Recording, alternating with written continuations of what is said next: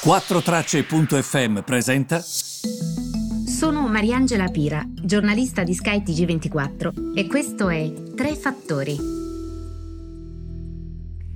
Buongiorno, benvenuti ai Tre Fattori del 27 agosto. Allora, la situazione oggi è una situazione mh, debole, vede le borse protagoniste in uh, negativo. C'è Francoforte in questo inizio mattinata che tiene, però per il resto... Um, i mercati stanno passando in territorio negativo. L'attesa è per il discorso di Powell eh, Jerome Powell questo pomeriggio, mh, mm, il presidente della Banca Centrale Americana, che sarà ehm, in collegamento con il forum, il simposio economico di Jackson Hole nel Wyoming.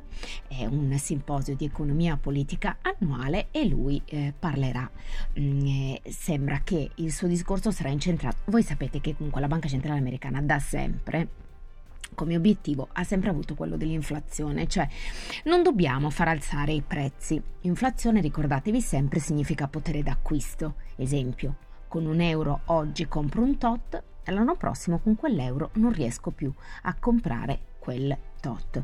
Quindi evidentemente eh, bis- l'inflazione, è sempre, eh, l'inflazione è sempre stata diciamo sotto controllo. Eh, diciamo che la Fed ha sempre avuto come obiettivo quello proprio di fare molta attenzione e a controllare i prezzi. Sembra però, mh, mm, non so come dire, che l'inflazione da una parte faccia meno paura rispetto a prima, nel senso che comunque si è visto che non è mai stata un problema, anzi i prezzi sono sempre rimasti abbastanza sotto controllo. Quindi adesso da quello che mi è sembrato di capire anche leggendo i vari report sui quotidiani finanziari, è come se mm, si ritenesse um, è meglio che si cresca, uh, passatemi il termine, chi se ne importa in questo momento dei prezzi? L'importante è fare di tutto affinché si spinga per la crescita. Allora, il lui non ha ancora parlato quindi do- dobbiamo aspettare e vedere che cosa dice. Però le attese sono esattamente per quello che vi, che vi, che vi sto raccontando. E ehm, come vi dicevo, i mercati sono un po' deboli quest'oggi. Eh, ci sono però dei titoli che si stanno sicuramente distinguendo. Tra questi c'è Boeing, è il, il, gruppo francese, il conglomerato francese, perché la perdita operativa che ha riportato è stata inferiore a quelle che erano le attese.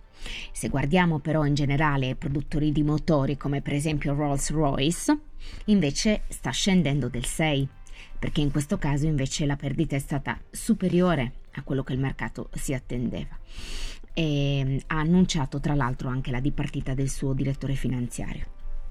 E poi c'è un titolo che è sempre da monitorare, perché voi dovete capire che in una fase come questa gli unici titoli che ci possono dare anche un po' la sensazione di quello che sta accadendo sono i titoli nel settore pubblicitario, perché il primo taglio degli investimenti da parte di un'azienda è proprio nella pubblicità, perché si dice sempre ah monitoriamo ehm, la pubblicità in questa fase, perché ovviamente mh, mm, un'azienda che cosa fa? Taglia le spese non necessarie ed è per quello che poi eh, tutti i settori, compreso il mio, eh, anche quello editoriale, ovviamente hanno paura di questa situazione, perché quando uno taglia gli investimenti li taglia da questo punto di vista.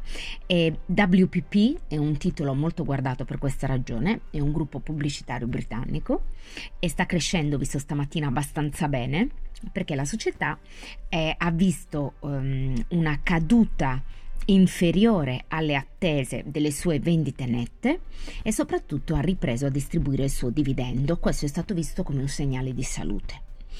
E gli investitori, come vi dicevo a livello globale, oggi guardano a Powell. Quindi è inutile che ci giriamo intorno.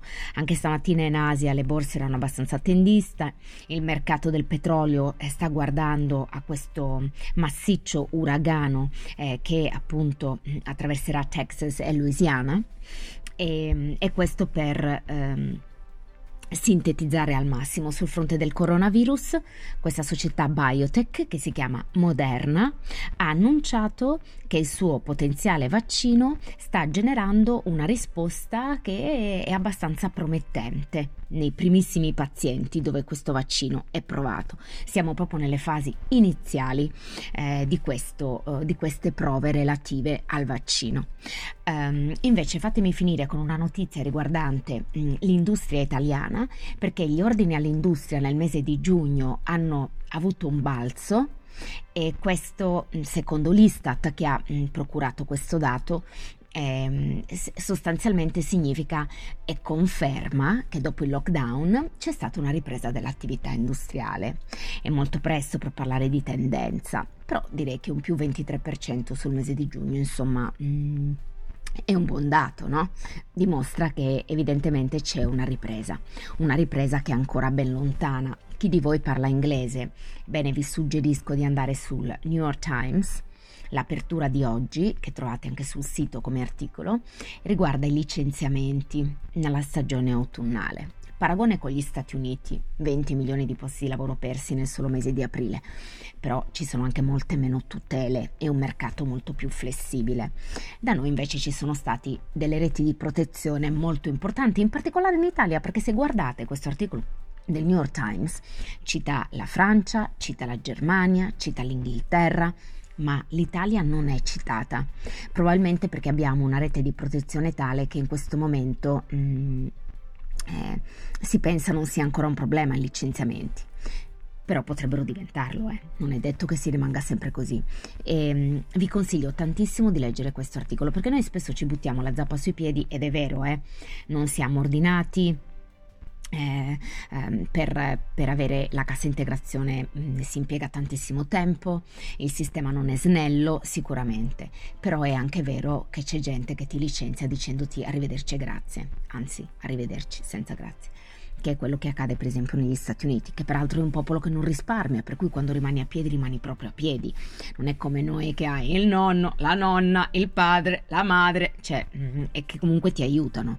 C'è un sistema in generale dal punto di vista sociale molto differente da quello degli Stati Uniti. Ripeto però, in questo pezzo, quando si fanno le differenze con l'Europa, pur avvantaggiando i meccanismi europei rispetto a quelli americani, si fanno le differenze con altri stati. Eh? Noi non veniamo neanche presi in considerazione, come dire, mh, mm, non c'è ancora forse da noi questo problema?